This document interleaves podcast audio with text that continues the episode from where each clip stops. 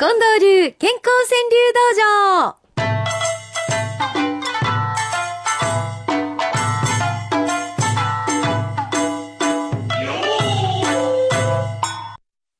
さあ、参りましょう。いや、今日はね、やっぱりこの春に対する思いが皆さんものすごく高まってるなという感じのものがあるんですよ。例えば、チャーブカオチチさん。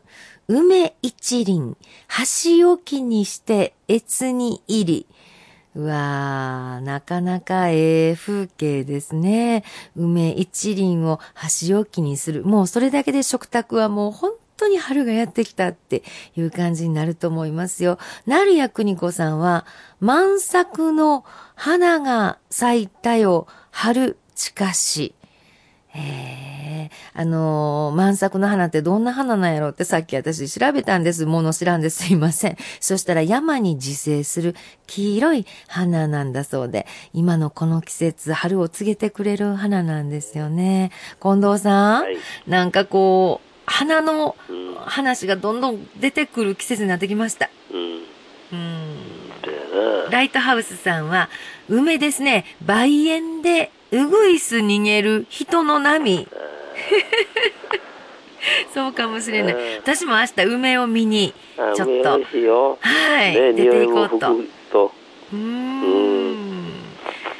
えーそしてチャレンジャーさんははいこの季節をこういうふうに言ってはります。春ですか？冬なんですか？梅雨ですか？で、なんか、ね、全国的におかしいよね。なんだかね、うん不思議な季節ですね。はい。にわか雨さんは、ラジオネームのにわか雨さんです。合格の電話の声は春らんまん。ほうん。あね、そんな電話がもらえたらいいな。そして、ひな祭りも、もう、あ、もうすぐですね。すね皆さん、おひなさんちゃんと綺麗に飾ってありますゆみちゃんは、50でも立派な女、ひな飾る。当たり前じゃないですか。私だって飾っておりますよ。50でも立派な女、ひな飾る。立派な女ときたか。もういつまででも飾らせていただきましょう。パンちゃんは着物着る孫の気持ちはおひな様。可愛らしい。ねえ、なんか可愛らしい笑顔が浮かんでくるような感じがいたしますね。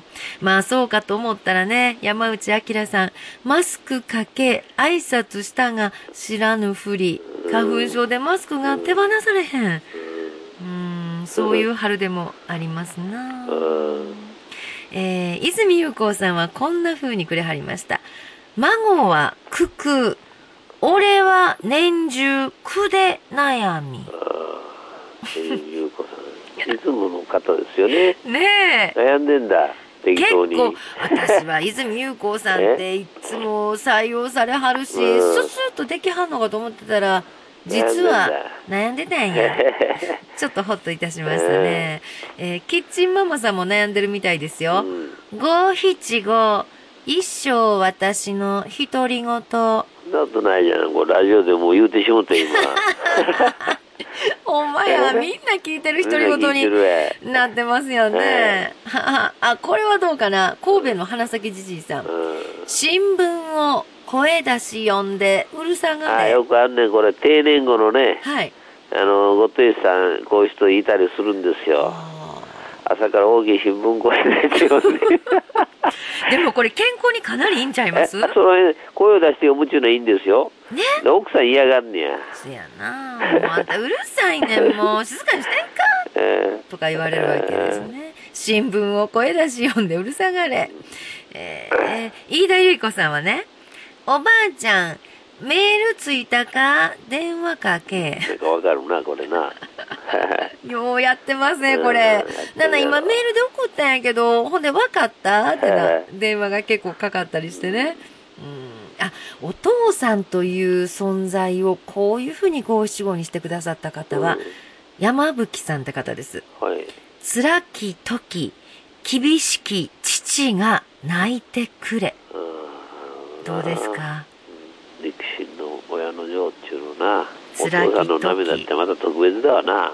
ねえ。うんお母さんの涙とまた違うんやろうな。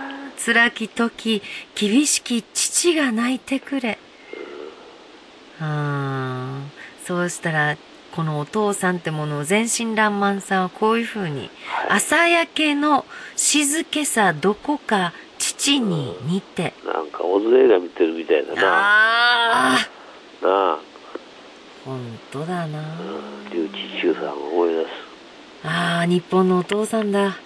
朝焼けの静けさどこか父に似て。うん。うーん、なんか皆さんのこう胸の奥にあるものをちょっと響いてくるものがありますね。はい。うん、うんそうかと思ったらこんな体への響き方があるんかしら。フロダイバーさんってラジオネームの方。脱いだっけ？お腹めくってパンツ見る。お腹めくってパンツ。どういうことですかね？お腹めくってへそを見るんじゃないんだな。ええ言うたら、まあ、お腹のお肉を、こう、ペロリンとめくらないと、パンツが見えない状態っていうことですかね。うん。ラジオネーム、阿波踊りさん。二段腹、まだ入るよと別腹が。別腹ねうん。まだまだ人間のお腹を。どんどん行きますね。どんどん行きましょ 板鹿の太郎さんは綺麗ですよ。風ぬるみ、キメも緩んで、もう、弥生。ね。あっという間の弥生。うん。ですね。あ、私これものすごく同感。プリティウーマンの夫さんです。油差し、ゆったりネジを巻く磯地。そうですよね。ちょっと修理点検して、油もさしてゆったりネジ巻いていこうかと。急ぎなんて赤いじゃん、でも。うまあ、そうですねまだいらんやろ。ん。まだまだ油足りてますか？うん、足りてるよ。ラジオネーム小雪さん。幸せの切符売り場を探してる。はあ、幸せ行きね。うん。その駅は遠いんですかね？遠い遠い。遠いのか？なんかこの頃ねええ幸せの駅どんどん遠いところになんか離れていってるような気がしてしゃあないんですけどまあそんなこと言わんとりょうちゃんはね年金の元を取るまで頑張るぞ。そうや。そう思って長生きしましょう。この人は見つけるの早いかわからんな。なるほど。うん。いつまでも町民さんってラジオネームの方はうん。時間さえ伸びれば没にならぬはずと、放送時間という意味でしょうか。。そういう意味ですすね多分。幸せの五七五がもし1時間ならばうん。絶対私の句は読まれてたはずやと、それはあり得るわうな。ん、でもしかしたら2時間でないとボツになってる方もいらっしゃるかもしれないけどね。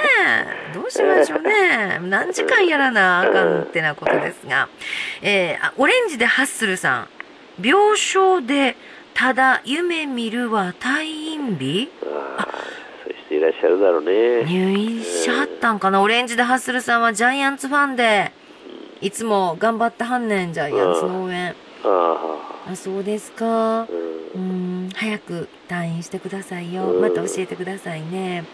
えー、そしてね中口信夫さん。はい。安酒も相手が友で百役あにいい作になったわけだ。いい酒になったってことやね。ね。うんそうかと思った。らこれも時事できついですよ、うん。石の地蔵山坂コロンダさん。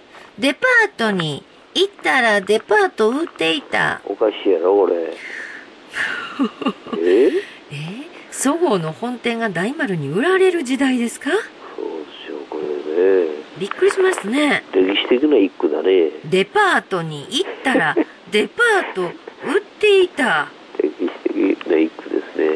本当ですね100年に一度の一句です。100年に一度の一句ですかはい。うーんそう思ったら平山和夫さんはね、はい嘘だとは知って見守る親心あ、これもよくできてる。うーんねえありがたいもんですね親はその嘘を足してやりっていうのが江戸川柳にありましたがね。へえああ 全部お分かりの上で見てくれてはるとはい。うん。